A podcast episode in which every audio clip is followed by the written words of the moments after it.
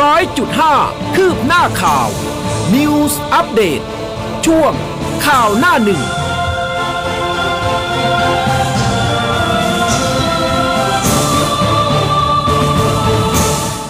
ห้านาฬิกาหนึ่งนาทีต้อนรับคุณผู้ฟังเข้าสู่รายการข่าวหน้าหนึ่งครับ เช้านี้คุณผู้ฟังอยู่กับคุณอุ้มกัสมาและผมภูเบศครับ ค่ะ สวัสดีค่ะ คุณผู้ฟังค่ะต้อนรับเข้าสู่เช้าวันเสาร์นะคะ 3 กันยายน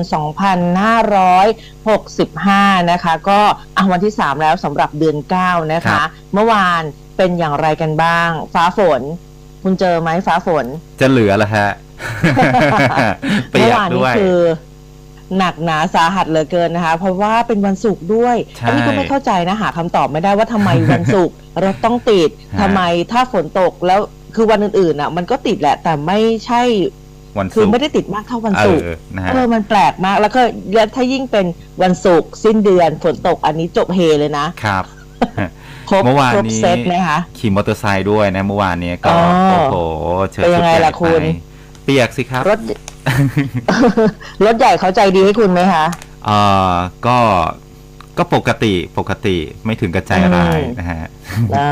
อ่าเส้นนะคะทางยังไงเส้นช่ทาวงงมันมีอยู่แค่นั้นหน้าแบ่งกันฝนแบบใช้ก็ถูกต้องแล้ว ช่วงหน้าฝนใจดีกับเอ่อมอเตอร์ไซค์กันสักนิดนึงนะคุณผู้ฟัง ใช่ค่ะยังบอกว่าเอารถเข้าศูนย์อยู่ก็ต้องขี่มอเตอร์ไซค์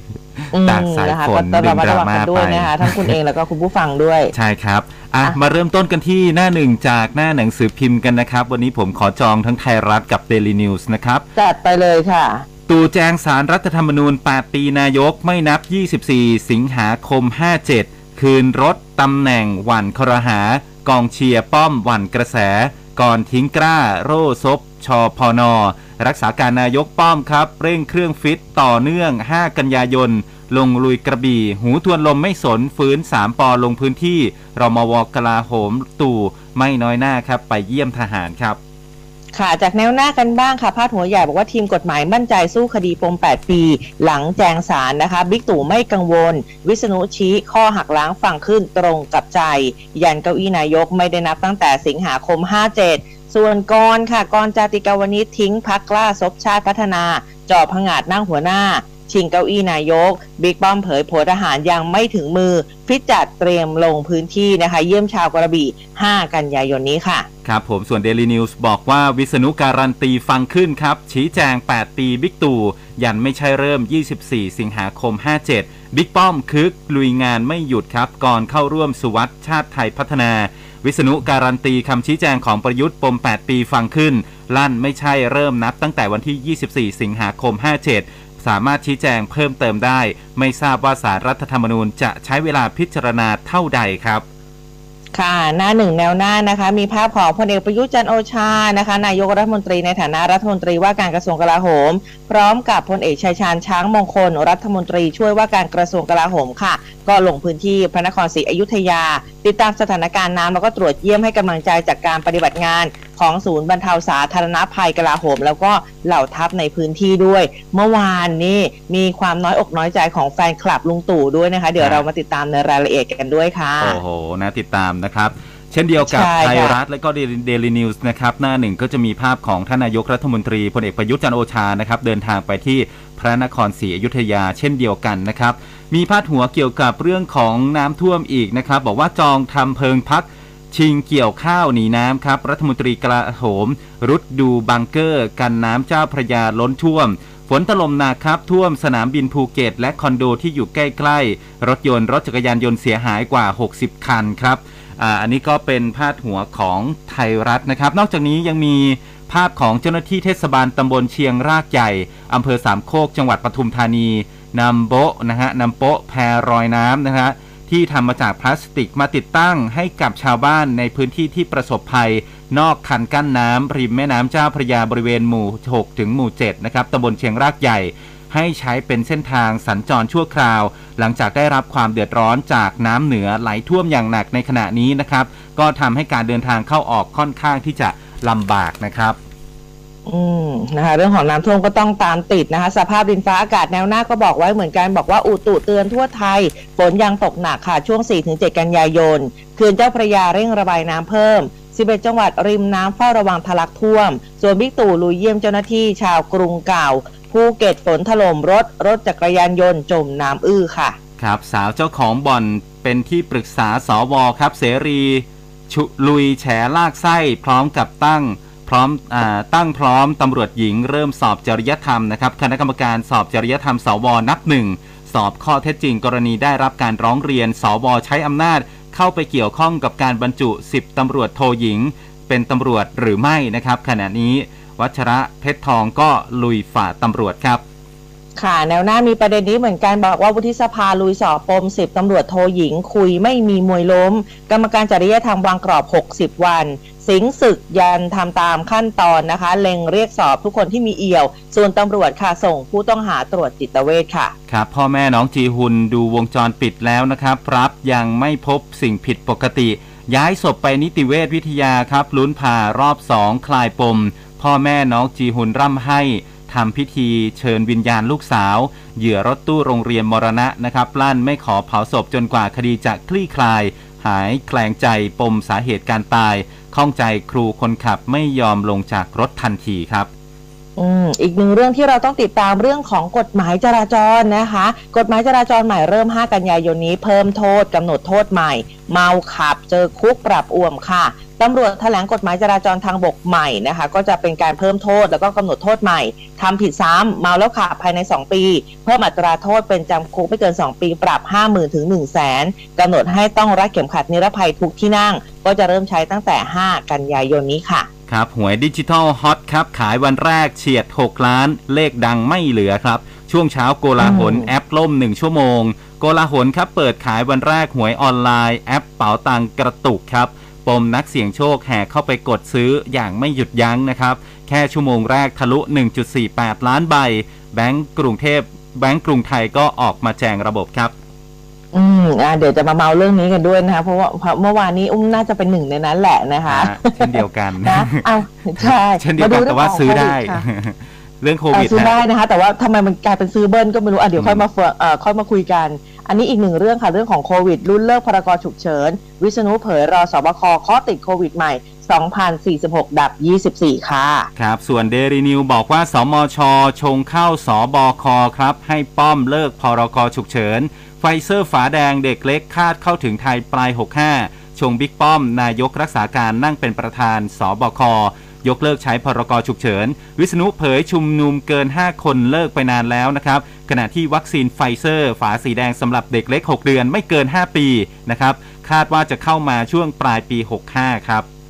อืมอะมีประเด็นอื่นไหมคะหน้าหน้าหมดเรียบร้อยครับก็มีอีกหนึ่งประเด็นสุดท้ายจากเดลินิวส์นะครับ รวบแม่สามีใหม่ทำร้ายน้องเจ้าขาสาหัส ปฏิเสธไม่รู้เรื่องญาติโวยคดีอื่น ตำรวจบางบัวทองครับบุกรวบแม่น้องเจ้าขาและก็สามีใหม่ ที่เพ่นไปกบดานย่านลาดพร้าว ตั้งข้อหาหนักร่วมกันทำร้ายร่างกายสาหัส เบื้องต้นยืนการปฏิเสธนะครับครวนที่ล่าช้า เพราะต้องรอผลชนสูตรศพ โดยก่อนหน้านี้พ่อและย่าของน้องเจ้าขาสุดทน คดีเป็นเดือนแล้วไม่คืบหน้าครับอืมนะคะอะทั้งหมดทั้งมวลค่ะ เป็นพาดหัวหลักๆ เป็นประเด็นหลักๆ ของหนังสือพิมพ์3ฉบับเลยนะคะฮะ ดูเกน้ำมันหรือยังคุณภูเบศรคุณได้เติมน้ำมันหรือยังอ๋อน้ำมันผมยังเต็มถังอยู่ที่ศูนย์ครับเออมันอแต่ยู่ละที่คนศูนย์นะตอนนี้เต็มถังกันทั้งนั้นเลย คุณคะเมื่อวาน 2 บาทวันนี้อีก 80 สตางค์ค่ะลดอีกเหรอเบนฮะซินลดลงอีก 80 สตางค์นะคะโอ้ส่วนดีอีจักงเลย85ลด 50 สตางค์ตีอืมห้าที่ผ่านมานี่เองนะคะอะคุณผู้ฟังลองดูเกณฑ์น้ำมันตัวเองซิครับนะคะจะหมดหรือยังนะคะ ก็เข้าไปเติมอย่างสบายใจได้นะคะ เท่ากับ 2 วันนี้ก็ลดไป 2 บาท 80 ตังค์แล้วอือืมม โอ้มาตรงนี้นะคะ แต่ว่าอาทิตย์เดียวเนาะมันมันก็มีขึ้นขึ้นลงลงอะ ก็ต้องรอลุ้นกันไปนะคะ ส่วนใครที่เติมเต็มถังแล้วก็ไม่ต้องเสียใจนะอุ้มว่ามันจะน่าจะมีอีกสักก๊อกหนึ่งนะคะ แต่ว่าเดี๋ยวต้องมารอลุ้นว่า คือจะเป็นก๊อกลงหรือว่าก๊อกขึ้นนี่แหละค่ะ ครับ อะน้ำมันกำลังลงนะครับ แต่ว่าค่ะน้ำหลากเนี่ยกำลังมาฮะคุณผู้ฟังกอค่ะนชออกประกาศเตือนระวังน้ำหลากน้ำท่วมขังนะครับ ก็แนะให้จับตา 24 ชั่วโมงเลยสำหรับพื้นที่ที่ฝนตก 90มิลลิเมตรนะครับส่วนทางด้านของปลัดกรุงเทพมหานครก็ออกมายืนยันความพร้อมในการป้องกันดูแล และก็แนะนำชุมชนริมเจ้าพระยาเฝ้าระวังนะครับเป็นข้อมูลจากเว็บไซต์ไทยโพสต์นะครับบอกว่ากองอำนวยการน้ำแห่งชาตินะครับออกมาประกาศเตือนให้เฝ้าระวัง พื้นที่เสี่ยงน้ำหลากแล้วก็น้ำขังนะครับ โดยบอกว่า หลังจากประเมินวิเคราะห์สถานการณ์น้ำน้ำฝนเนี่ยนะครับคาดการณ์จากกรมอุตุนิยมวิทยา และสถาบันสารสนเทศ ทรัพยากรน้ำองค์การมหาชน พบพื้นที่เสี่ยง เฝ้าระวังสถานการณ์น้ำในช่วงวันที่ 4 ถึง 10 กันยายนนี้นะครับ มีมาเพิ่มเติม คือในภาคเหนือไปเน้นที่จังหวัดน่านอำเภอบ่อเกลือ จะแม่จริม และก็สันติสุขนะครับ จังหวัดตากที่อำเภอท่าสองยาง พบพระอุ้มผางและแม่สอดครับ จังหวัดอุทัยธานีอำเภอบ้านไร่ ภาคตะวันออกก็ที่นครนายกครับอำเภอเมืองนครนายกและปากพลี จังหวัดปราจีนบุรีอำเภอนาดีประจันตคามและกบินบุรี จังหวัดระยองอำเภอแกลง จังหวัดจันทบุรีนะครับแล้วก็อำเภอท่าใหม่ และอำเภอมะขามด้วย ส่วนจังหวัดตราดก็ระวังด้วยเช่นเดียวกันนะครับที่อำเภอเขาสมิงและอำเภอบ่อไร่ภาคกลางนะครับขยับมาที่จังหวัดกาญจนบุรีอำเภอท่าม่วงท่ามะกาพนมทวนและห้วยกระเจา จังหวัดลบบุรีอำเภอหนองม่วง พัฒนานิคม ท่าหลวงบ้านหมี่โคกสำโรงและสะโบดครับ จังหวัดสระบุรีอำเภอแก่งคอยวังม่วง และม่วกเหล็ก สุพรรณบุรีที่อำเภอดอนเจดี ด่านช้างเมืองสุพรรณบุรีศรีประจันสองพี่น้องสามชุก อู่ทอง และบางประมาครับ จังหวัดนครปฐมอำเภอกำแพงแสนนะครับแล้วก็ขยับไปที่ภาคใต้ ที่สุราษฎร์ธานีอำเภอบ้านตาขุน วิภาวดี จังหวัดนครศรีธรรมราชครับอำเภอลานสกาพิบูลและก็ช้างกลาง จังหวัดระนองนะครับอำเภอละอุ่น และอำเภอเมืองระนอง จังหวัดพังงาอำเภอปะกงอะกระปงนะครับท้ายเหมืองอืมตะกัวป่า เมืองพังงาและคุระบุรี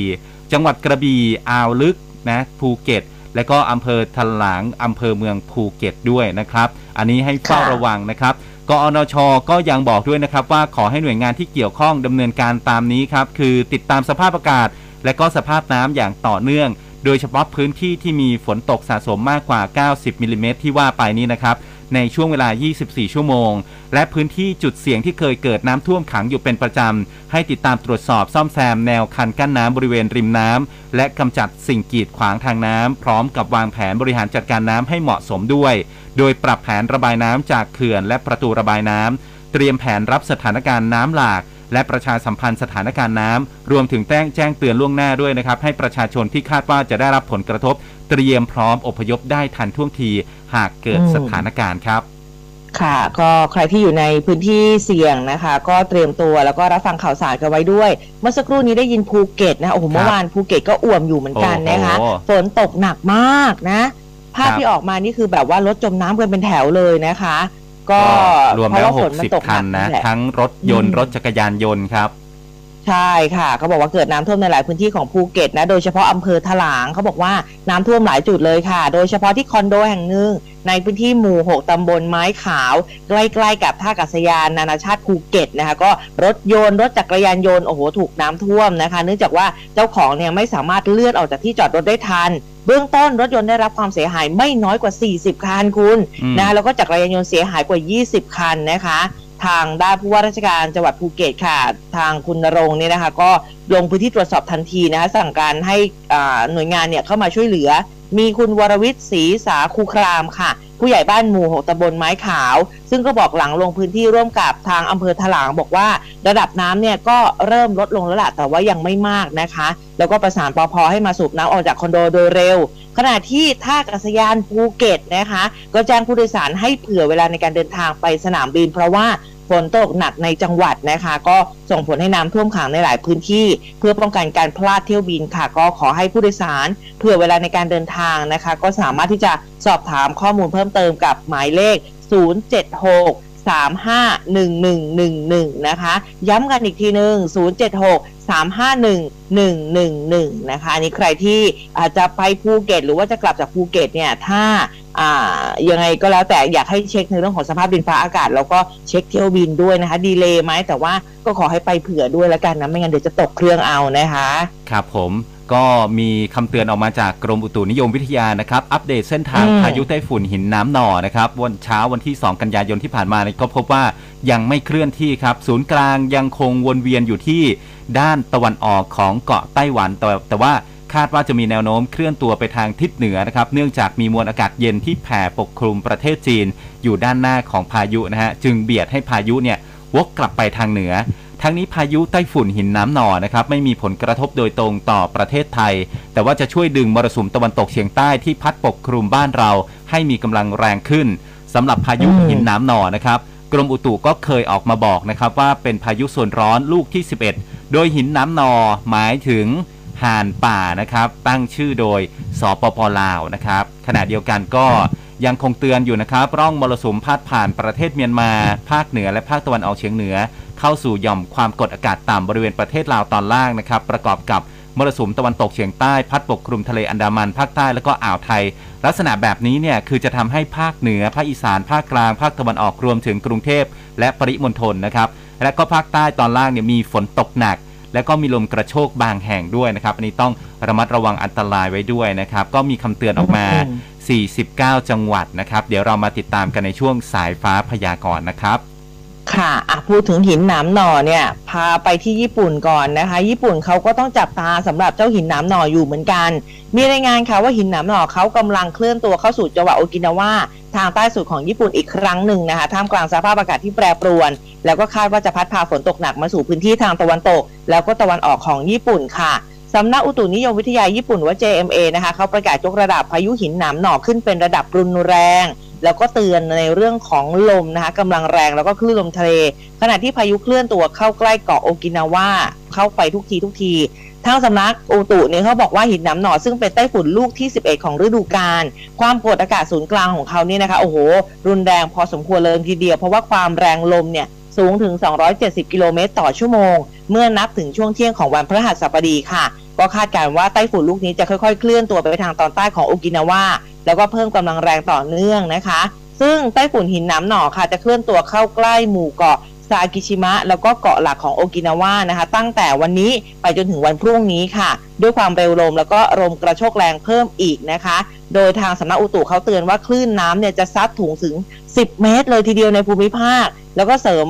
ในเรื่องของแนวปะทะอากาศที่กระทบกับอากาศชื้นก็บอกว่า จะนำไปสู่ภาวะบรรยากาศแปรปรวนอย่างมากในภูมิภาค กว้างกว้างเลยเนี่ยทางตะวันตกแล้วก็ตะวันออกของประเทศ แล้วก็นอกจากพายุฝนฟ้าขนองแล้วนะคะสำนักอุตุญี่ปุ่นเขายังประกาศเตือนฝนตกหนักแล้วก็น้ำท่วมในพื้นที่ลุ่มต่ำนะคะจนถึงวันนี้แล้วก็เรียกร้องให้ประชาชนในภูมิภาคที่ได้รับผลกระทบระมัดระวังดินถล่มพายุทอร์นาโดอืมน้ำท่วมแล้วก็ฟ้าผ่าไปด้วยนะคะโอ้โหญี่ปุ่นนี่ต้องเตรียมการกันหนักเลยทีเดียวนะคะ เท่าที่อ่านดูแล้วเนี่ยลมค่อนข้างแรงทีเดียวค่ะ ก็ใกล้ๆกับญี่ปุ่นนะครับขยับไปที่เกาหลีใต้สำนักงานอืมอุตุนิยมวิทยาของเกาหลีใต้ก็คาดการณ์นะครับว่า พายุไต้ฝุ่นหินน้ำหนอเนี่ยจะขึ้นฝั่งที่ชายฝั่งตอนใต้ของจังหวัดขยองกีเอ่อขยองซางใต้เช้าวันที่ 6 กันยายนนี้นะครับ ซึ่งมีความเป็นไปได้ว่าจะกลายเป็นไต้ฝุ่นที่มีกำลังแรงสุดนะครับ พัดเข้าสู่อืมเกาหลีใต้ และคาดว่าไต้ฝุ่นจะเคลื่อนตัว ออกจากคาบสมุทรเกาหลีในคืนวันที่ 6 กันยายนเช่นเดียวกันนะครับ ส่วนทางด้านของนายกรัฐมนตรีฮันด็อกซูของเกาหลีใต้ก็สั่งการรัฐมนตรี และหน่วยงานราชการที่เกี่ยวข้องเตรียมมาตรการรับมือ เพื่อลดความเสียหายจากไต้ฝุ่นให้มากที่สุด ขณะที่เจ้าหน้าที่สำนักอุตุนิยมวิทยาเกาหลีใต้นะครับก็บอกว่ามีความเป็นไปได้ครับที่ไต้ฝุ่นจะก่อให้เกิดความเสียหาย อย่างไม่เคยปรากฏมาก่อนในเกาหลีใต้ครับ อืมนะคะ เกาหลีใต้นี่คือถือว่าตอนนี้เนี่ยก็ ก็หนักอยู่เหมือนกันนะคะ สิงคโปร์เองเนี่ตอนนี้เขาก็บอกว่าจะมีฝนตกในช่วงครึ่งแรกของเดือนกันยายนก็คือช่วง 1-15 กันยาเนี่ยนะคะเขาบอกว่าฝนจะตกค่ะ เพราะว่าอุตุนิยมวิทยาของสิงคโปร์เขาคาดการณ์นะ บอกว่าสิงคโปร์จะประสบกับฝนตกอย่างต่อเนื่อง ในช่วง 2 สัปดาห์แรกของกันยายนค่ะ โดยจะมีฝนตกในช่วงเช้าแล้วก็ช่วงบ่ายจากอิทธิพลของมรสุมที่อยู่เหนือเส้นศูนย์สูตรของเอเชียตะวันออกเฉียงใต้ แล้วก็มีหย่อมความกดอากาศต่ำจากตอนเหนือแล้วก็ทะเลจีนใต้ด้วย คือจริงๆ สิงคโปร์เนี่ยคือโอ้โหอากาศคือเหมือนประเทศไทยอยู่แล้วนะคะแต่ว่าฝนเขาจะมาบ่อยกว่า แล้วก็รอบนี้มาถี่ด้วยนะสำหรับเอ่อครึ่งเดือนแรกของเดือนกันยายนนะคะเป็นยังไงบ้างใครที่อยู่สิงคโปร์นะหรือว่าจะเป็นญี่ปุ่นหรือว่าจะเป็นเกาหลีใต้เนี่ยส่งข่าวมาหน่อยอืมยังอยู่ดีกันหรือเปล่านะคะ อยู่ไกลๆแบบนี้ก็คือฟังรายการของเราอยู่ยังไงก็ทักทายแล้วก็บอกกล่าวสารทุกข์สุขดิบกันมาได้นะคะครับผมขยับเข้ามาเข้ามาที่บ้านเรานะครับไปที่อยุธยาเนี่ยที่ที่มีอ่าอุต นิคมอุตสาหกรรมเยอะโอ้เยอะเลเยอะยมากนะครับ ตอนนี้ใช่นาใช่ยวีริศอัมรปานนะครับผู้ว่าการการนิคมอุตสาหกรรมแห่งประเทศไทย หรือกอนกนอนะครับก็พูดถึงมาตรการป้องกันน้ำท่วมนิคมอุตสาหกรรม บอกว่านายสุริยะจึงรุ่งเรืองกิจนะครับรัฐมนตรีว่าการกระทรวงอุตสาหกรรม ได้สั่งการให้กนอติดตามสถานการณ์และกำกับดูแลนิคม 67 แห่งทั่วประเทศอย่างใกล้ชิด ซึ่งขณะนี้นะครับได้สั่งการไปยังผู้อำนวยการการนิคมทุกแห่งช่วยกันรับมือด้วย นายวีริศเนี่ยบอกว่าได้เน้นให้ตรวจสอบสภาพตัวเขื่อน และก็ระดับสันเขื่อน ซ่อมบำรุงสม่ำเสมอ รวมทั้งตรวจสอบดูแลบำรุง รักษาเครื่องสูบน้ำและก็เครื่องกำเนิดไฟสำรอง ตรวจสอบและทดลองใช้อุปกรณ์ stop lock นะครับรวมถึงเตรียมความพร้อมเรื่องของเครื่องสูบน้ำสำรอง ใช้น้ำมันแล้วก็ไฟฟ้า และเตรียมพร้อมประสานหน่วยงานที่เกี่ยวข้องข้างเคียงนะครับ ถ้าหากเกิดเหตุการณ์เครื่องสูบน้ำไม่เพียงพอ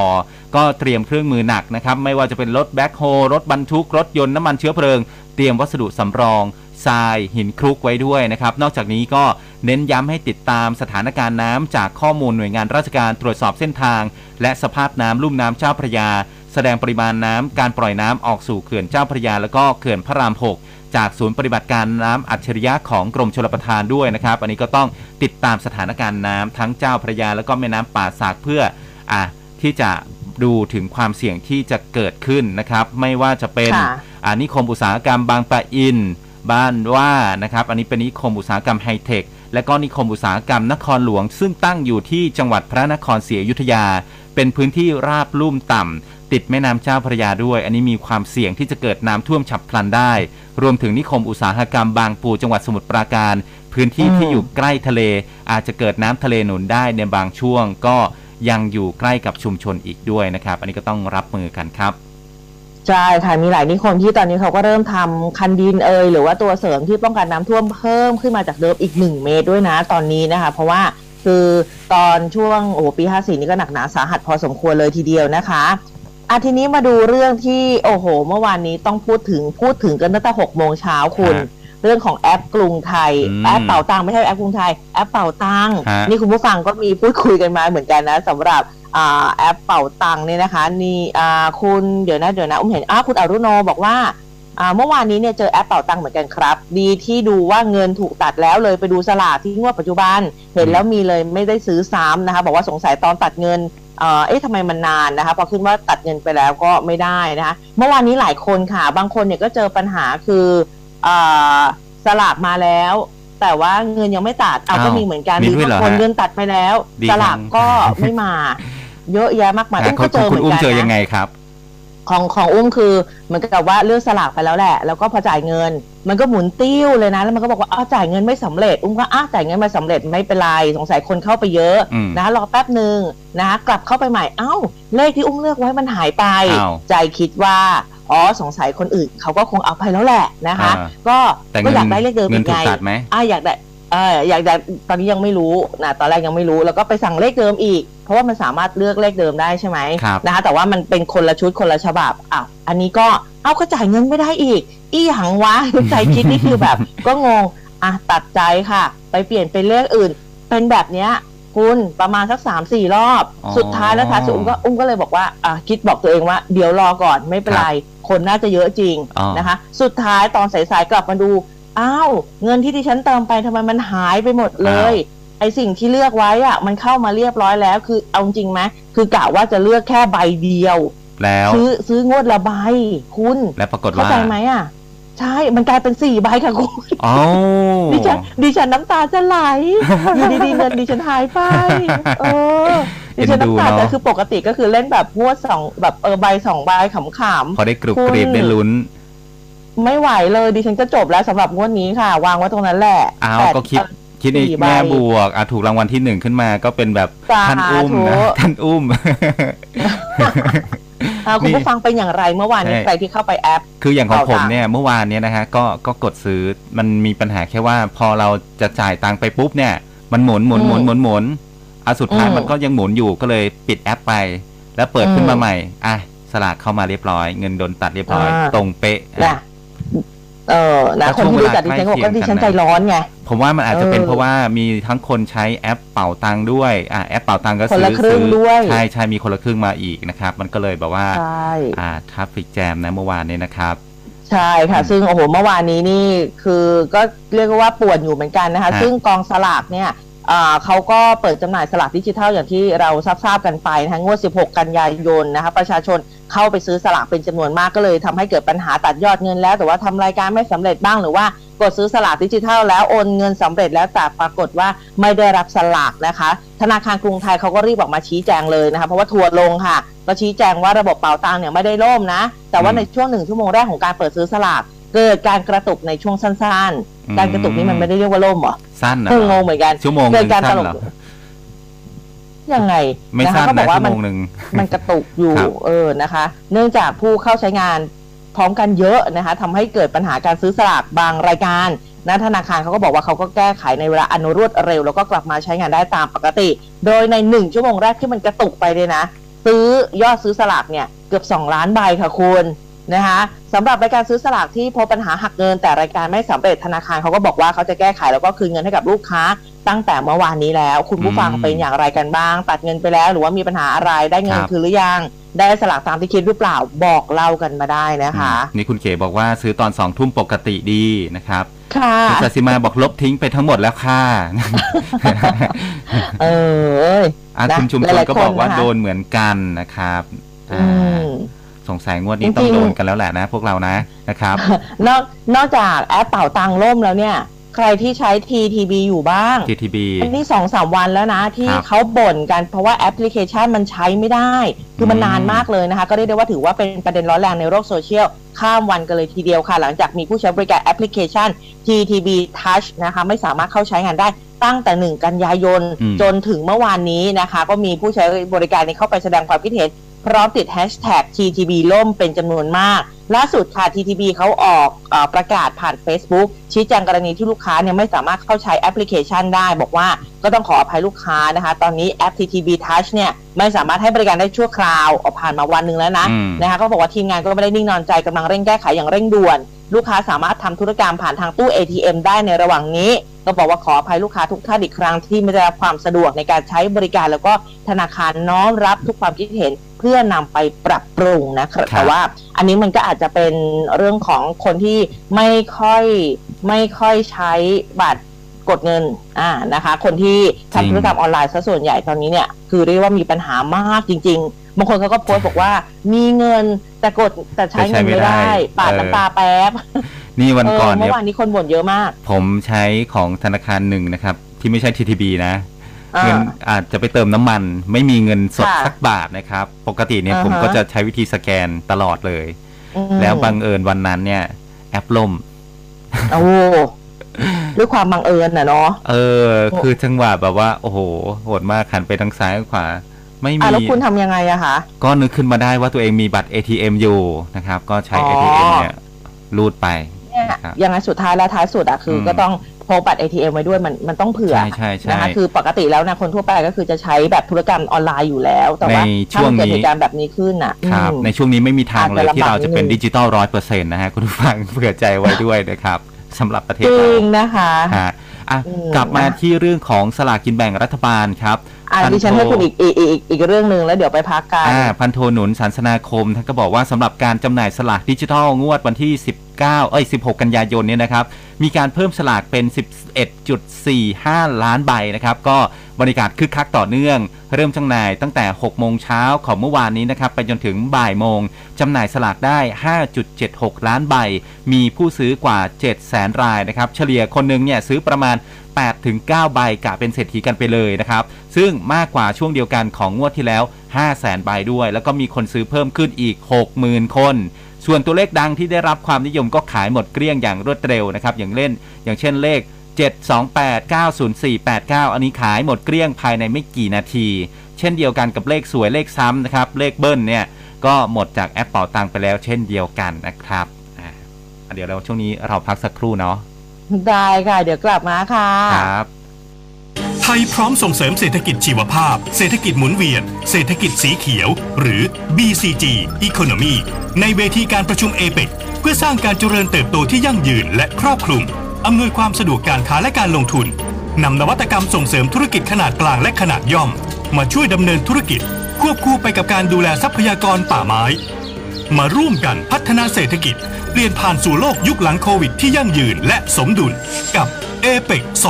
2022 บีกาลิกกระเทียมดำบ่มในอุณหภูมิที่เหมาะสม จากขาวไปเป็นน้ำตาลเข้มไปจนถึงดำ เกิดจากปฏิกิริยาเมลาจึงได้สัมผัสเหนียวนุ่ม ยืดหยุ่น หวานปลายปลายและกลิ่นฉุนลดลง อร่อยมากขึ้น มีส่วนช่วยเรื่องสุขภาพเป็นอย่างดี Shop Mania ขอเสนอบีกาลิกกระเทียมดำ 12 กระปุก ปกติราคา 2,580 บาท ลดเหลือเพียง 999 บาท สนใจโทร 02 853 8955ช็อปมาเนียสินค้าดีการันตีโดย m c o t ทลายทุกข้อจำกัด ฟังชัดทุกเรื่อง เปิด 3 ช่องทางในการรับฟัง ทางเว็บไซต์ news 1 0 0 5 m c o t net แอปพลิเคชัน FM 100.5 และ Facebook Live m c o t News FM 100.5 เปิดใจ เปิดโลก รับฟังข่าวทั้ง on air และออนไลน์ได้ทุกแพลตฟอร์ม ที่นี่ตลอด 24 ชั่วโมง หลังจากที่ทุกภาคส่วนร่วมมือกัน ต่อสู้กับสถานการณ์โควิด -19 อย่างเต็มที่ จนทำให้วันนี้ เราสามารถเริ่มเดินหน้า ใช้ชีวิตร่วมกับโควิด และยังสามารถขับเคลื่อนเศรษฐกิจไปพร้อมกัน การเป็นเจ้าภาพเอเปกปี 2565 ถือเป็นโอกาสสำคัญอย่างยิ่ง ที่ไทยจะส่งเสริมนโยบาย และทิศทางการพัฒนาประเทศ โดยให้ความสำคัญกับการปรับตัว และฟื้นฟูเศรษฐกิจในยุคหลังโควิด -19 อย่างครอบคลุม สมดุลและยั่งยืน ตามแนวคิดหลักการประชุม คือ เปิดกว้าง สร้างสัมพันธ์ เชื่อมโยงกัน สู่สมดุล ทุกคนมีส่วนร่วม เพื่อเปิดกว้างสู่ทุกโอกาสด้านการค้าและการลงทุน เชื่อมโยงการเดินทางระหว่างกันที่สะดวก ปลอดภัย ในทุกมิติ และส่งเสริมการเจริญเติบโต ที่เน้นสร้างสมดุลในทุกด้าน ผ่านการดำเนินธุรกิจอย่างมีความรับผิดชอบ โดยคำนึงถึงสิ่งแวดล้อม เพื่อความเป็นอยู่ที่ดีของประชาชน ร่วมคุยข่าวผ่านทาง 468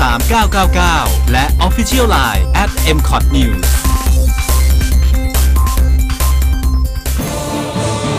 ร้อยจุดห้าคืบหน้าข่าว News Update ช่วงข่าวหน้าหนึ่ง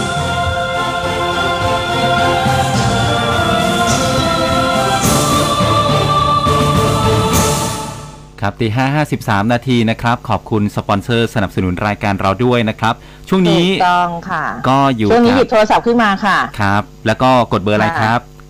02ค่ะ853 8955นะคะ ครับผมสั่งเลยค่ะสำหรับบีกาลิกเราขายตรงแบบว่าแบบขายเลย ครับผมบีกาเล็กกระเทียมดำนะครับ คุณผู้ฟังนะอันนี้ก็ คุณสมบัติเนี่ยทราบดีกันอยู่แล้วนะครับ ว่าอ่าช่วยเรื่องของสุขภาพนะฮะที่สำคัญอืมเป็นกระเทียมที่ไม่มีกลิ่นฉุนนะครับ มีหวานปลายๆนะครับ รสชาติอร่อยยืนยืนเหยืนียวนหนึบเหนียวหนึบกินนะครับง่ายกินง่ายๆนะฮะ12 กระปุกได้ค่ะ 2,580 บาท ไม่ขายเท่านี้ 2,580 บาทนะครับ เอาไหมแพงไปเนาะไม่เอาเอาลดให้เหลือ ไม่เอาไม่เอา999 บาทนะครับ อ่าโอเค อันนี้ซื้อเลยค่ะ ฮัลโหล0 2 8 5 3 8 9 5 5ชอบไม่เนี่ยราคาครับสิบสองกระปุกค่ะจัดส่งไปครับส่งด่วนข่าวสมทได้เลยครับอาช็อปเรามาเนี่ยสินค้าดีไม่กาอ้อมรันค้อมตีนะโดย M c o t นะครับ ฝากด้วยครับค่ะดีกาลิกนะคใช่รับค่ะ นี่คุณสมประสงค์นี่นะคะ บอกว่าคือน่าจะเป็นเรื่องของเป่าตังค์แหละบอกว่าอ่า คือเหมือนอ่าวิศวกรหรือว่าคนที่เกี่ยวข้องเนี่ยน่าจะต้องเพิ่มกระบวนการในแต่ละเซิร์ฟเวอร์ต้องเพิ่มเซิร์ฟเวอร์คะเพราะว่าเออคือ ใช่หมายถึงว่าถ้าถ้าเรารู้ว่าแบบคนจะกระหน่ำเข้าไปขนาดเนี้ยแล้วอืมคือมันบวกกับคนละครึ่งด้วยไง คุณคก็รับต้องแบบเหมือนกับ มันน่าจะเพิ่มอะไรอีกสักอย่างหนึ่งอะที่อืมที่ทำให้แบบกระบวนการการเข้าไปมันมันเสถียรขึ้นมันลื่นขึ้นครับเออ คือจริง ๆ ก็อย่าบอกว่าแบบโอ้ยไม่ไม่คิดว่าคนจะเยอะขนาดนี้ต้องก็เห็นคิดเยอะสิทุกงวด เออ ต้องคิดนะก็เห็นเยอะทุกงวดฮะแล้วมันเออรวมกันด้วยนะไงอย่างที่บอกอะมีคนละครึ่งอีกนะครับ ในแอปเดียวเนี่ยใช่คุณจะทำทุกอย่างเลยมันต้องแบบเพิ่มอะไรขึ้นมาอีกนะครับ ใช่ค่ะอะ อันนี้ช่วงนี้เนี่ยอยากให้ติดตามเรื่องของกฎหมายจราจร อันนี้ต้องศึกษาแล้วนะนะทำไมคะฮะเพราะว่าวันที่ 5 นี้เขาจะเริ่มแล้วนะคะ มาเมื่อวานนี้พลตำรวจเอกดำรงศักดิ์กิติประพัฒน์ค่ะรองผบตรในฐานะผอศูนย์บริหารงานจราจรสำนักงานตำรวจแห่งชาติก็เน้นย้ำฝากถึงประชาชนนะ บอกว่าให้รับทราบถึงพระราชบัญญัติจราจรฉบับใหม่ที่กำลังจะมีผลบังคับใช้ 5 กันยายนนี้นะคะ แล้วก็สามารถปฏิบัติตามกฎหมายใหม่ได้อย่างถูกต้อง กฎหมายจราจรฉบับใหม่มีอัตราโทษที่เพิ่มขึ้น แล้วก็การกำหนดโทษเนี่ยเขาก็มีขึ้นมาใหม่ให้ประชาชนต้องรับทราบมีอะไรบ้าง เอาแบบคร่าวๆ พอที่จะจำได้บ้างนะคะ 1. เพิ่มโทษสำหรับผู้ขับขี่ที่กระทำความผิดซ้ำในข้อหาเมาแล้วขับค่ะ โดยหากกระทำความผิดซ้ำภายใน 2 ปี นับตั้งแต่วันที่กระทำความผิดครั้งแรก ให้เพิ่มอัตราโทษเป็นจำคุกไม่เกิน 2 ปีปรับไม่เกิน 50,000ถึง1 0 0 0 0แสนซึ่งกฎหมายกำหนดให้ศาลลงโทษทั้งจำคุกแล้วก็ปรับคู่กันเสมอ 2 คือเพิ่มอัตราโทษสำคัญที่เป็นปัจจัยต่อการเกิดอุบัติเหตุ หรือเสี่ยงอันตรายต่อผู้ใช้รถใช้ถนนอย่างเช่น ขับรถเร็วเกินกว่ากำหนด ขับรถฝ่าไฟแดง แล้วก็ไม่หยุดรถให้คนข้ามทางม้าลาย อันนี้เนี่ยเพิ่มนะคะเป็นปรับไม่เกิน 4,000 บาท ส่วนขับรถย้อนสอนไม่สวมหมวกนิรภัยไม่ขัดอ่าไม่รัดเข็มขัดนิรภัยเพิ่มเป็นปรับไม่เกิน2,000นี่นะคะ คุณขับรถคุณสวมหมวกนิรภัยไหมคะคุณภูเบศคะต้องสวมครับต้องสวมโอถ้าไม่เคสวมนี่นะแย่คะนะฮะค่ะ แล้วก็เรื่องของการขับรถไม่คำนึงถึงความปลอดภัยในชีวิตหรือว่าร่างกายของผู้อื่น เพิ่มโทษเป็นจำคุกไม่เกิน 1 ปี ปรับไม่เกิน 5,000ถึง20,000 หรือทั้งจำทั้งปรับนะคะสามคือเรื่องของการกำหนดความผิดเกี่ยวกับการแข่งรถในทางนั่นก็คือการซิ่งรถในอ่า บริเวณที่สาธารณะนี่เขายังมีซิ่งกันอยู่อีกเหรอนะคะคือเขาบอกว่าก็จะเป็นความผิดฐานพยายามแข่งรถเพิ่มโทษสำหรับผู้จัดนะคะแล้วก็กำหนดโทษใหม่แก่ผู้โฆษณาประกาศชักชวนให้แข่งรถ แล้วก็ร้านรับแต่งรถที่นำไปใช้ในการแข่งขันฐานเป็นผู้สนับสนุน และสุดท้ายค่ะ กำหนดเรื่องของการรัดเข็มขัดนิรภัยนะ เน้นย้ำให้รถทุกประเภท รถยนต์ทุกประเภท ทุกที่นั่ง ทั้งผู้ขับผู้โดยสารต้องรัดเข็มขัดนิรภัยทุกที่นั่งฝ่าฝืนปรับไม่เกิน 2,000 นะคะ แต่ว่าเขาบอกว่าเรื่องของการนั่งบริเวณแคป หรือว่าท้ายรถกระบะเนี่ย แล้วก็ที่นั่งนิรภัยสำหรับเด็กน้อยนะ หรือว่าคาซีท ทางสำนักงานตำรวจแห่งชาติเขาจะพิจารณาออกประกาศกฎหมายลูกออกมาบังคับใช้นะคะโดยคำนึงถึงความเหมาะสม อย่างเช่นมาตรการของความปลอดภัยจำนวนผู้นั่งท้ายกระบะมาตรฐานของคาซีทการลดภาษีคาซีทวิธีป้องกันอันตรายกรณีไม่สามารถติดตั้งใช้คาซีทได้ อันนี้ก็ต้องพิจารณาอย่างละเอียดรอบคอบแล้วก็ประสานกับหน่วยงานที่เกี่ยวข้อง ก็คาดการว่านะกฎหมายลูกทั้งสองเรื่องจะแล้วเสร็จประมาณสัก4ธันวาคม อันนี้เรื่องของอาการนั่งแคปนะคะหรือว่าเรื่องของคาซีทน่าจะเป็นประมาณธันวาแต่ว่า 5 กันยายนนี้แหละนะคะ คือทุกอย่างเนี่ยมันเพิ่มขึ้นเพิ่มจำนวนเงินขึ้นฉะนั้นแล้วเนี่ยอ่าพยายามที่จะปฏิบัติตัวตามกฎจราจรแล้วกันนะคะ โดยเฉพาะเรื่องของการหยุดให้คนข้ามอืมตอนนี้เนี่ยอุบัติเหตุมันเยอะมากจริง ๆนะคะ คือเขาก็ทางเขาก็ข้ามทางม้าลายนะ แต่รถเนี่ยคือไม่ไม่เบาเลยนะคะ เหตุการณ์มันก็เกิดขึ้นเรื่อยๆนะ อือืมมครับผม อะมาที่เรื่องของทุเรียนอ๋อทุเรียนยังไงคะ ชอบไหมทุเรียนอ๋อดิ ก็ก็ทุเรียนทอดชอบทุเรียนทอด เอาไม่ไม่ชอบที่แต่เป็นดิแบบว่าลูกอ่าสดไม่สดไม่เหรอค่อยชอบกินทุเรียนสดเท่าไหร่นะคะอืมนะฮะชอบกินทุเรียนอบทุเรียนทอดมากกว่าครับมาดูอืมสถานการณ์ทุเรียนกันบ้างนะครับ ตอนนี้ทั้งไทยแล้วก็เทศเนี่ยแห่ปลูกทุเรียนนะครับ ก็ตอนนี้เนี่ยมีการขายต้นพันธุ์ปีละ 20 ล้านต้นเลยนะครับทั้งเขาจะคุณมาเป็นคู่แข่งแล้วเหรอ ก็อาจจะใช่นะครับ ทั้งจีนอืมเวียดนามเขาก็ลุยอย่างไม่หยุดยั้งเลยนะครับ ขอพื้นที่ สัมปทานในสปปลาวกว่า 70,000 ไร่ เขาหวังที่จะตั้งฐานอุตสาหกรรมทุเรียนขนาดใหญ่ที่สุดในโลกนะครับ ในขณะที่กัมพูชาก็ไม่น้อยหน้าเขาก็เริ่มอ่าผลผลิตเนี่ยเริ่มออกมาแล้วนะครับ ทุเรียนเนี่ยก็กลายเป็นผลไม้ที่สร้างชื่อสร้างมูลค่าส่งออกให้กับประเทศไทยปีละกว่าแสนล้านบาทนะครับ โดยปี 64 ส่งออกทุเรียนกว่า 894,000 ตันนะครับ มูลค่าก็ 1,400,000 ล้านบาท ถือว่าเป็นอันดับหนึ่งแซงสินค้าเกษตร ไม่ว่าจะเป็นข้าวมันสำปะหลังยางพาราอ้อยนะครับ โดยช่วง 7 เดือนแรกของปี 65 ไทยเนี่ยส่งออกทุเรียน 76,940 ตัน คิดเป็นเงินมูลค่า 75,900 ล้านบาทนะครับในขณะที่ค่ะสำนักงานเศรษฐกิจการเกษตรนะครับ ก็บอกว่าปี 64 ไทยมีการปลูกทุเรียน1ล้าน2แสน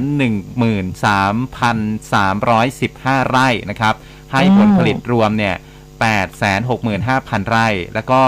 รวมผลผลิตนะครับก็1ล้าน2แสนตันนะครับ อีกด้านหนึ่งก็ส่งผลให้เกษตรกรนักธุรกิจต่างชาติ หันมาปลูกทุเรียนจำนวนมากในช่วง 5-6 ปีที่ผ่านมา รวมถึงการลงทุนของหลายประเทศด้วยนะครับ ด้านนายเกียรติศักดิ์ตั้งเจริญชัย ผู้เชี่ยวชาญด้านวงการทุเรียนนะฮะท่านบอกว่าช่วง 3 ปีข้างหน้าเนี่ยคาดว่าปริมาณทุเรียนในไทย จะมีมากกว่าปัจจุบันเท่าตัวเลย และมหาวิทยาลัยอืมหอการค้าไทยก็ประมาณการนะครับ บอกว่าระยะ 5 ปีก็คือถ้านับไปเนี่ยปี 69 ทุเรียนจะเพิ่มขึ้น 2.4 เท่า คิดเป็นผลผลิตประมาณ 2.9 ล้านตันนะครับ แล้วก็โอ้ทางด้านของคุณวีรพันธ์จิตวงศ์ชวลิตนะครับเลขาธิการสมาคมทุเรียนใต้บอกว่าช่วง 4-5 ปีที่ผ่านมาการขยายพื้นที่ปลูกทุเรียนจำนวนมากแทบทุกจังหวัดเลยนะครับ แล้วก็ในภาคใต้เนี่ย เป็นศูนย์กลางการผลิตต้นกล้าพันธุ์ใหญ่ที่สุดอยู่ที่ชุมพร และส่งต้นกล้านะส่งต้นพันธุ์เนี่ยส่งไปขายต่างประเทศด้วย ตลาดใหญ่ที่สุดเนี่ยอยู่ที่ตะวันออกจังหวัดชนบุรี มีต้นพันธุ์จำหน่ายปีละ 20 ล้านต้นนะก็เป็นทุเรียนหมอนทองนะครับที่เป็นต้นกล้าเนี่ยหมอนทองปลูกในประเทศ 15 ล้านต้น ส่งไปเมียนมาด้วย ส่งไปเวียดนามด้วย กัมพูชาอีกประมาณ 5 ล้านต้น นอกจากนี้ก็ยังมีต้นพันธุ์ของอา สายพันธุ์หนามดำมูซังคิง ที่อำเภอเบตงจังหวัดยะลาอีกนะครับ ในอนาคตเนี่ยแม้ว่าจะมีทุเรียนออกมามาก แต่ว่าจีนเขาก็ยังจะทำตลาดได้อีกมาก เพราะว่าการบริโภคทุเรียนในจีนเนี่ยยังมีไม่ถึง 10%เลยนะ และทางออกของทุเรียนไทยอีกอย่างหนึ่งคือต้องเรียนต้องรวมกับทุเรียน อาของเวียดนามเป็นตลาดเดียวกัน แล้วก็ส่งเข้าจีน เพราะว่าเวียดนามได้รับสิทธิพิเศษด้านภาษี และก็มีชายแดนติดกับประเทศจีน จะทำให้การขนส่งสะดวกรวดเร็ว ซึ่งทุเรียนไทยมีคุณภาพเป็นที่ต้องการของตลาดนะครับ นี่อืมผมเคยเอากินเปรียบเทียบของของไทยกับเวียดนามนะค่ะสู้บ้านเราไม่ได้จริงๆโอ้โหอ๋ออะ เออจริง ๆ แต่ว่าของเราเนี่ยก็มีการส่งทุเรียนออกไปขายที่เป็นต้นพันธุ์เนี่ยคือโอ้ปีปีปีหนึ่งไม่ต่ำกว่า 10 ล้านต้นอยู่เหมือนกันนะคะครับเออแล้วก็อืมทุเรียนหลายหลายจังหวัดนี่ก็ขึ้นชื่ออยู่เหมือนกันแต่ส่วนใหญ่เอาจริงๆที่ที่อุ้มกินบ่อยๆเลยเมื่อช่วงเด็กๆก็น่าจะเป็นที่จันทบุรีฮะเพราะว่าเมื่อก่อนคุณตามีสวนอยู่นะคะแต่ว่าเออหลังจากนั้นพอโตขึ้นมาเนี่ยก็ก็ไม่ค่อยได้กินอืมก็ไม่ค่อยได้กินไงก็เลย มากินทุเรียนทอดแทนเออแต่ไม่ว่าไม่รู้ ไม่รู้อะไรมาอร่อยกว่ากันนะ อันนี้ก็น่าเป็นห่วงอยู่นะ เพราะว่าอย่างที่จีนเขาก็เริ่มปลูกได้อะเขาปลูกสายพันธุ์โอชีหรือว่าหนามดำมูซังคิงนะฮะ แล้วก็อ่าแต่ว่าก็ยังยากนะที่ว่าเขาจะไปปลูกหมอนทองได้นะครับ แต่ก็ต้องดูต่อไปนะครับ มันอาจจะได้ก็ได้นะครับ ถ้าปลูกหมอนทองได้นี่คือแบบอ่าตลาดบ้านเราก็น่าจะสั่นสะเทือนนิดนึงนะฮะ อืมโอ้จริงๆว่าไม่นิดนะคะเยอะเลย น่าจะเยอะเลยนะคะนี่คุณเมื่อวานนี้มาดูทางพลเอกประยุทธ์ลงพื้นที่กันมางดีกว่า ครับ มาพูดถึงแฟนคลับนะคะเนี่ยสงสัยต้องซื้อบัตรจับมือแล้วล่ะท่านนะคะก็สืบเนื่องจากการเอ่อกรณีที่มีการนำเสนอข่าวนะคะว่ามีแฟนคลับของพลเอกประยุทธ์จันทร์โอชานะคะมาถือป้ายเชียร์แล้วก็เตรียมมอบดอกไม้เพื่อเป็นกำลังใจระหว่างลงพื้นที่พระนครศรีอยุธยาเพื่อติดตามสถานการณ์แม่น้ำเจ้าพระยาในการปฏิบัติงานของอาศูนย์บรรเทาสาธารณภัยกระทรวงกลาโหม แต่ว่าไม่สามารถเข้าถึงตัวพลเอกประยุทธ์เหมือนเมื่อก่อนได้นี่อันนี้นะคะ ทาง คุณธนกรวังบุญคงชนะสสพลังประชารัฐ หรือว่าอ่าก็เป็นอดีตโฆษกแหละเขาก็มีการโพสต์แจ้งเอาไว้เหมือนอธิบายแหละ ก็บอกว่าพอขบวนรถของพลเอกประยุทธ์ขับผ่าน ยังไม่มีการโบกไม้โบกมือทักทายประชาชนอืมเหมือนเมื่อก่อนนะคะ ก็เลยออกมาชี้แจงนะคะ ก็บอกว่าก่อนอื่นเนี่ยต้องขอขอบคุณแฟนคลับของท่านนายกนะ ที่มาให้กำลังใจแต่ว่าผมเนี่ยได้เรียนเรื่องนี้ให้กับท่านนายกได้ทราบแล้วแล้วก็อยากจะชี้แจงกับแฟนคลับของท่านบอกว่าที่ขบวนไม่สามารถแวะทักทายได้ เป็นไปตามระบบการรักษาความปลอดภัยของเจ้าหน้าที่ตำรวจอืมนะแล้วก็ที่สำคัญรถกระจกเปิดไม่ได้ทุกบานค่ะนะเพราะว่าเป็นรถการกระสุนอ๋อนะดังนั้นท่านนายกก็ฝากขอโทษแฟนคลับทุกคนด้วย แล้วก็ยืนยันว่าแม้ท่านนายกจะแวะทักทายไม่ได้แต่ท่านได้เห็นหน้าแฟนคลับที่มาให้กำลังใจท่านอืมท่านก็ดีใจแล้ว แล้วก็ที่สำคัญเนี่ยได้มีการทำความเข้าใจกับชาวบ้านเป็นที่เรียบร้อยนะ ซึ่งอ่านี่นะคะ ทางป้าอายุทยานะคะคุณกัลยาณีจูปราเจ้าของธุรกิจบ้านน็อกดาวที่สำนักงานขายบ้านน็อกดาวที่พระนครศรีอยุธยาที่ตกเป็นข่าว หลังจากเดินทางที่ทนายกเนี่ยมาตรวจเยี่ยมป้องกันน้ำท่วมแล้วก็คือแบบไม่ได้เจอเจอกันนะคะ ล่าสุดเนี่ยคณะเจ้าหน้าที่จากสำนักนายกรัฐมนตรีนำกระเช้าผลไม้ของลุงตูนะ ประดับพิ้วด้วยดอกกล้วยไม้สีเหลือง มามอบให้กับคุณป้าอายุทยานะ คุณป้ากัลยาณี ถึงสำนักงานที่อำเภอนครหลวงเลยค่ะ ซึ่งได้รับการเปิดเผยจากคุณป้าสั้นๆ บอกว่า ลุงตู่ให้ทีมงานเอากระเช้าดอกไม้มามอบให้ แสดงความเป็นไมตรีต่อกันก็บอกเหตุการณ์ที่เกิดขึ้นก็เกิดจากความเข้าใจผิดเหตุที่ไม่สามารถเปิดประตูรถลงมาทักทายได้เพราะว่าอย่างที่บอกไปเป็นระบบนิรภัยเป็นระบบกันกระสุนนี่นะคะ เพราะว่า คุณป้าก็บอกว่าน้อยใจลุงนะเพราะว่าป้ากับทีมงานนี่จัดเต็มเลยนะ ตั้งใจมารอรับ เออนะคะมีป้ายนะมีป้ายด้วยนะ มีโทนป้ายสีเหลืองหลากหลายชนิด ตัวคุณป้าเองก็เตรียมดอกไม้สีเหลืองไว้กำใหญ่ครับตั้งใจจะไปมอบให้กับลุงตู่ด้วยความรัก จะเห็นคุณป้านะคะ ยื่นมือกำดอกไม้ชะเง้อมองเอ่อขบวนรถลุงตู่ที่วิ่งผ่านไปนะคะ หวังจะมอบให้กับมืออมคุณป้าแกก็น้อยใจไงนะครัคะบก็พอท่านนายกอ่าทางท่านพลเอกประยุทธ์ทราบเนี่ยก็ส่งกระเช้าไปขอโทษโอ้นะฮะ คุณป้าก็คงอันจะนี้ใจเราแอบชื้นแซขึ้วนมาเลยแล้วบอกสนะงสัยต้องขายบัตรจับมือแล้วล่ะท่านใช่ครับเป็นระบบระเบียบนะนะครับมาจับใช่มือก็เนะแต่ก็อยากให้เข้าใจบัตรจับมือไงแต่มันไม่ได้สิมาขายบัตรจับมืออะไรเล่านะฮะอะเมื่อวานนี้ท่านนายกก็ส่งคืนรถเบนซ์ด้วยนะครับเป็นรถประจำตำแหน่งนะครับค่ะหลังจากที่สารรัฐธรรมนูญมีคำสั่งให้พลเอกประยุทธ์จันทร์โอชานายกรัฐมนตรี และรัฐมนตรีว่าการกระทรวงกลาโหมเนี่ยนะครับให้ท่านหยุดปฏิบัติหน้าที่นายกตั้งแต่ 24 สิงหาคมที่ผ่านมา ก็พลเอกประยุทธ์ก็ไม่ได้เดินทางเข้าทำเนียบอีกเลย แต่ว่าเดินทางเข้าไปปฏิบัติหน้าที่ในฐานะรัฐมนตรีกระทรวงกลาโหมที่กระทรวงกลาโหม ตั้งแต่วันที่ 26 สิงหาคม ก็ใช้รถเบนซ์ส่วนตัวทะเบียนยผู้หญิงคอควาย 1881 กรุงเทพมหานครล่าสุดนะครับ ก็พลขับเนี่ยนำรถเบนซ์ประจำตำแหน่ง ทะเบียน 4กไก่ต่อเต่า 29 กรุงเทพมหานคร พร้อมกับรถผู้ติดตามจำนวน 3 คันนะครับ รวมแล้วเนี่ย4คัน คืนนะฮะส่งคืนกอง สถานที่ยานพาหนะนะฮะกองรักษาความอืมปลอดภัยทำเนียบรัฐบาลไปแล้ว เพื่อไม่ให้เกิดข้อครหาเสียงวิจารณ์ ว่าจะขัดข้อกฎหมายในการใช้ทรัพย์สินของทางราชการหรือไม่นะครับอืมส่วนอาจารย์วิษณุก็บอกว่ามันก็ไม่ได้มีนัยยะอะไรนะ แค่ไม่อยากใช้เองนะครับอืมแล้วก็มาพูดถึงเรื่องของนายก 8 ปีนะครับอาจารย์ค่ะวิษณุเครืองามพูดถึงกรณีทีมกฎหมายของพลเอกประยุทธ์ส่งคำชี้แจงต่อสารรัฐธรรมนูญ กรณีคำร้องให้วินิจฉัยการ เป็นนายก 8 ปีนะครับบอกว่าเรื่องนี้เนี่ยเป็นเรื่องจริง และก็ยื่นไปตั้งแต่วันที่ 1 กันยายนศาลให้เวลา 15 วัน แต่ว่าฝ่ายกฎหมายนายกใช้เวลา 7 วัน เห็นเนื้อหาแล้วนำความลับมาเปิดเผยไม่ได้นะครับ แต่ก็ไม่มีอะไรบอกว่าอะไรก็แก้ไปทั้งหมดนะครับ ในความคิดเห็นของตนคิดว่าเนื้อหาเนี่ยฟังขึ้นตอบไปทุกประเด็นแล้วก็ตรงกับใจ ถ้าเปิดเผยออกมาคนที่เห็นจะรู้ว่าชี้แจงขึ้นนะครับ เมื่อถามว่าคำชี้แจงระบุหรือไม่ว่าควรนับอายุ 8 ปีเนี่ยเริ่มตั้งแต่เมื่อไหร่ อาจารย์อืวิมษณุบอกว่าไม่ชี้ชัดนะครับ เป็นการอ่าชี้ชัดเรื่องของศาลแต่ชี้ชัดอย่างเดียวว่าไม่ใช่วันที่ 24 สิงหาคม 57 แต่บอกไม่ถูกว่าจะนับเมื่อไหร่ เมื่อถามว่ามั่นใจว่าพลเอกประยุทธ์จะสามารถกลับมาเป็นนายกต่อได้ใช่หรือไม่อา จารย์วิษณุบอกว่าไม่มั่นใจนะครับ แต่ว่าชี้แจงไปได้เท่านั้นสารรัฐธรรมนูญว่าอย่างไรก็แล้วแต่ศาลและไม่ทราบว่าจะใช้เวลาพิจารณานานเท่าไหร่นะครับศาลไม่มีหน้าที่ต้องมานั่งบอกเรา ข้อสำคัญคือรอให้นายมีชัยฤชุพันธ์อดีตประธาน กรรมการร่างรัฐธรรมนูญ และก็นายประกรณ์นิลพันธ์เลขาธิการกฤษฎีกา รวมถึงอดีตเลขานุการกรทนะครับ ยื่นคำให้การอยู่นะครับอะเดี๋ยวรอติดตามกันต่อไปครับ อืมนะคะอะทีนี้มาดูการเมือง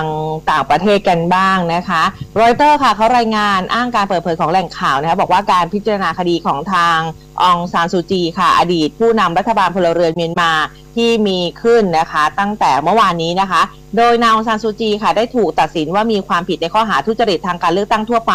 เมื่อเดือนพฤศจิกายนปี 2563 ซึ่งพรรคสันนิบาตแห่งชาติเพื่อประชาธิปไตยหรือว่า NLD นะคะ ได้รับชัยชนะอย่างถล่มทลายส่งผลให้เธอต้องรับโทษจำคุก เป็นเวลา 3 ปีพร้อมกับใช้แรงงานหนัก ทั้งนี้นางซูจีอยู่ภายใต้การควบคุมของรัฐบาลอาหารเมียนมาตั้งแต่กองทัพก่อรัฐประหารเมื่อเดือนกุมภาพันธ์ปี 64 แล้วก็ถูกตัดสินว่ามีความผิดในหลายคดี รวมถึงคดีทุจริตยุยงปลูกปั่นแล้วก็เปิดเผยความลับราชการ ซึ่งมีโทษสูงสุดรวมกันมากกว่า 190 ปีค่ะ โดยจนถึงตอนนี้นะคะขณะนี้นางซูจีถูกตัดสินให้ได้รับโทษจำคุกแล้วมากกว่า 17 ปี ในขณะที่เธอปฏิเสธข้อกล่าวหาทั้งหมดมาโดยตลอด แหล่งข่าวบอกอีกเขาบอกว่าในการพิจารณาคดีครั้งล่าสุดศาลยังพิพากษาให้นายวินมินนะอดีตประธานาธิบดีเมียนมา ซึ่งเป็นจำเลยร่วมเนี่ยได้รับโทษเช่นเดียวกับนางซูจี แต่ก็ยังไม่เป็นที่แน่ชัดว่าโทษใช้แรงงานหนักที่ใช้แรงหนักที่สารระบุเนี่ยคือวิธีการไหนนะคะ แต่ว่าอย่างไรก็ตามค่ะยังคงไม่มีความเคลื่อนไหวใดๆออกจากมาจากฝั่งเมียนมา ขณะที่โฆษกของรัฐบาลทหารก็ ปฏิเสธแสดงความคิดเห็นเกี่ยวกับเรื่องนี้นะคะ โดยบอกว่านางซูจีได้รับการดำเนินการอย่างเหมาะสมค่ะ ครับผอืมมอะสั้นๆ ก่อนที่จะไปติดตามสภาพอากาศนะครับ ในบ้านเราเนี่ยเมื่อวานนี้คุณสุวัสด์ก็เปิดตัวคุณกรณ์เข้าอ่าพักใช่นะครัใช่บใช่นายสุวัสดิ์ลิปตะพันลบครับ ประธานพักชาติพัฒนานะครับ ก็และก็นายกรจติกวณิชหัวหน้าพักกล้า และอดีตรัฐมนตรีกระทรวงการคลัง ร่วมกันแถลงกรณีที่เชิญนายกรเข้าพักชาติไทยพัฒนานะครับอ่าพักชาติพัฒนาคนฟัง ก็นายสุวัสดิ์เนี่ยบอกว่าขณะนี้ทุกภาคการเมืองต้องเตรียมพร้อมในการเลือกตั้ง แล้วก็พักชาติพัฒนานะครับ ก็เตรียมนโยบายผู้สมัคร แล้วก็บุคลากรต่างๆ รองรับ ตั้งแต่การทำงานการเมืองนะครับมาวันนี้ก็ถือว่าวิกฤตสุดแล้วนะครับ โดยเฉพาะปัญหาเศรษฐกิจจากโรคโควิด -19 ทำให้รายได้จากการท่องเที่ยวเนี่ยหายไป การผลิตหยุดชะงัก ผู้ประกอบการรายย่อยได้รับผลกระทบคนตกงาน รัฐบาลก็ต้องหาเงินกู้นะครับ อันนี้ก็อ่า มีเรื่องของเศรษฐกิจก็เลยเชิญนายกรเนี่ยนะครับที่มีประสบการณ์ทั้งในภาครัฐเอกชนอ่าแล้วก็เป็นอดีตรัฐมนตรีกระทรวงการคลังมาด้วย ที่ผ่านพ้นวิกฤตแฮมเบอร์เกอร์เป็นรัฐมนตรีคลังระดับเอเชีย ระดับโลกจบจากออกฟอร์ดนะครับมาร่วมงานกันนะครับ ก็มาอยู่อืมที่พักของคุณสุวัสด์นี่แหละนะครับ ค่ะค่ะ ก็เป็นข่าวการเมืองนะสำหรับในช่วงนี้เดี๋ยวไปพักกันสักครู่คุณผู้ฟัง กลับมาค่ะ สายฟ้าพยากรณ์นะเห็นหลาย ๆ คนบ่นว่าร้อนอบอ้าวด้วยนะไม่แน่ใจเหมือนกันว่าวันนี้ฝนจะตกหรือเปล่าเดี๋ยวไปติดตามกันช่วงหน้าตอนนี้พักกันสักครู่ค่ะครับฟังข่าวต้องคลื่นข่าว m c o t News FM 100.5 เราคือคลื่นข่าวและสาระยอดเยี่ยม 3 รางวัลยอดเยี่ยมนาตราชครั้งที่ 12 ปี 2563 และได้รับการจัดอันดับความไว้วางใจในแบรนด์ เป็นอันดับหนึ่งในกลุ่มสื่อวิทยุ จากผลสำรวจ Digital News Report 2021 คลื่นข่าว m c o t News รู้ทัน รู้ลึก รู้จริง รู้ทุกสิ่งที่เป็นข่าว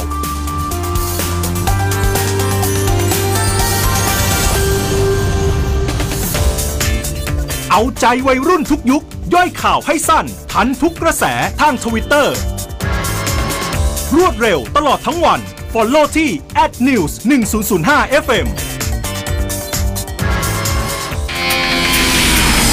ร่วมคุยข่าวผ่านทาง 468 3999 และ Official Line at m c o t News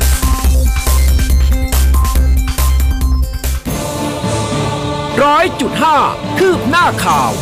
News อัปเดต ช่วง ข่าวหน้าหนึ่ง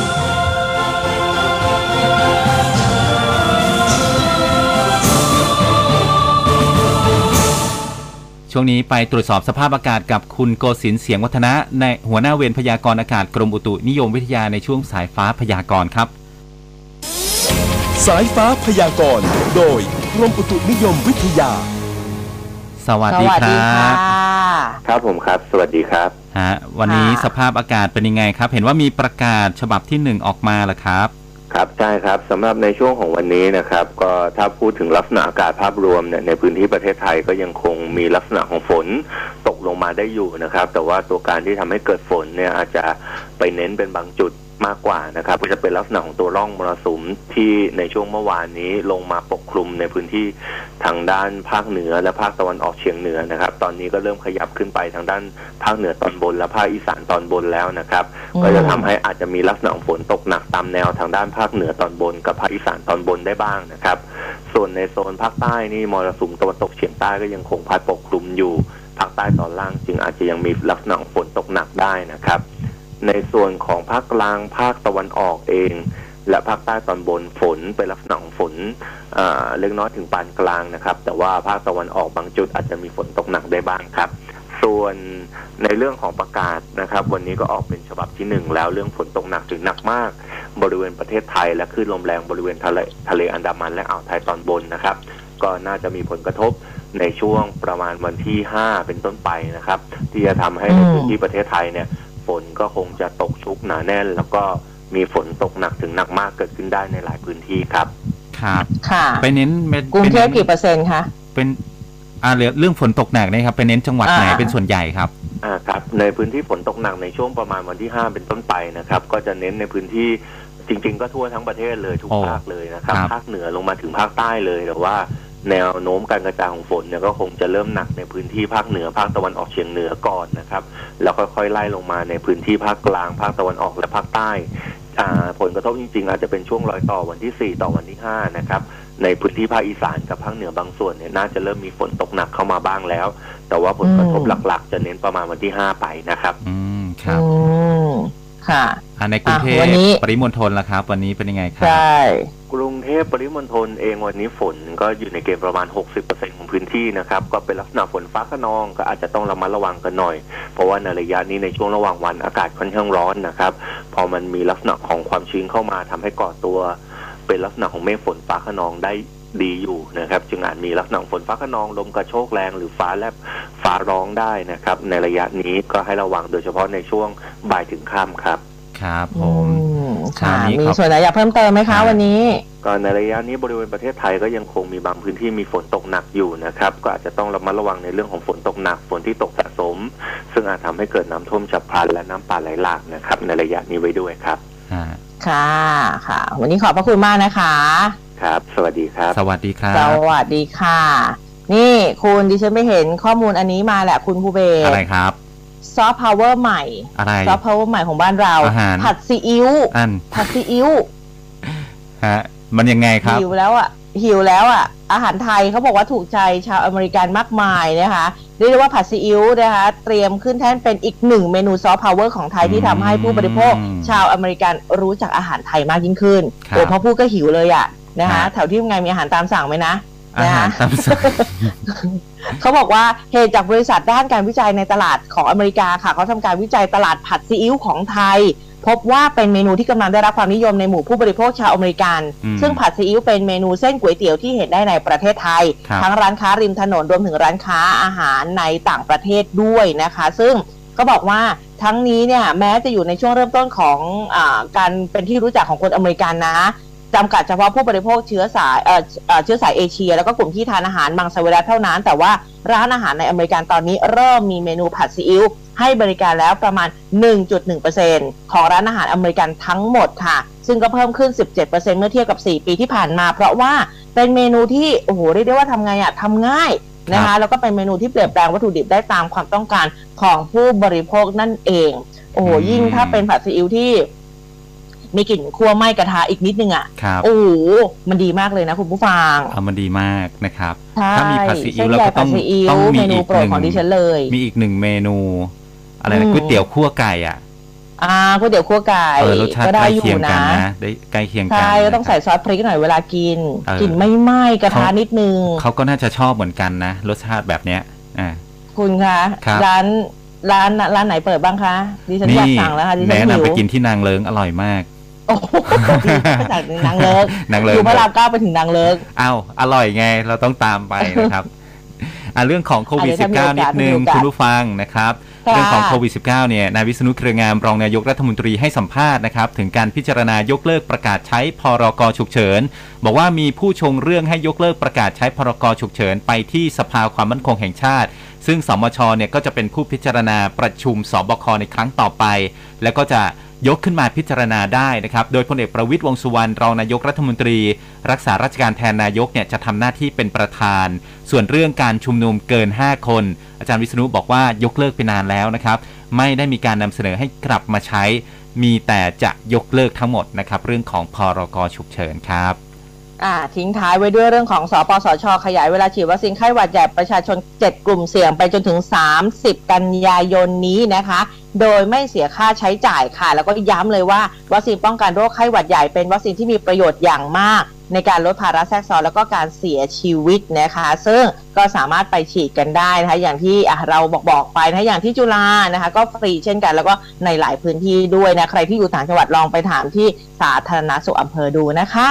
ครับผม วันนี้เวลาหมดแล้วนะครับ ขอบคุณคุณผู้ฟังทุกท่านที่ติดตามรับฟังวันนี้เข้ามากันอย่างอบอุ่นมาก ๆนะครับ ใช่นะคะ ทั้งทาง Facebook Live นะคะ แล้วก็หน้าเว็บไซต์ของเรานี่วันนี้อบอุ่นมากจริง ๆ ขอบพระคุณมาก ๆ เลยทีเดียวค่ะยังไงรักษาสุขภาพด้วยนะคะ แล้วก็เดี๋ยวพรุ่งนี้กลับมาเจออุ้มกับภูเบศได้เวลาเดิมนะคะตีห้าจนถึงหกโมงเช้าที่นี่ FM 100.5 วันนี้เราสองคนลาไปก่อนแล้ว สวัสดีค่ะ สวัสดีครับ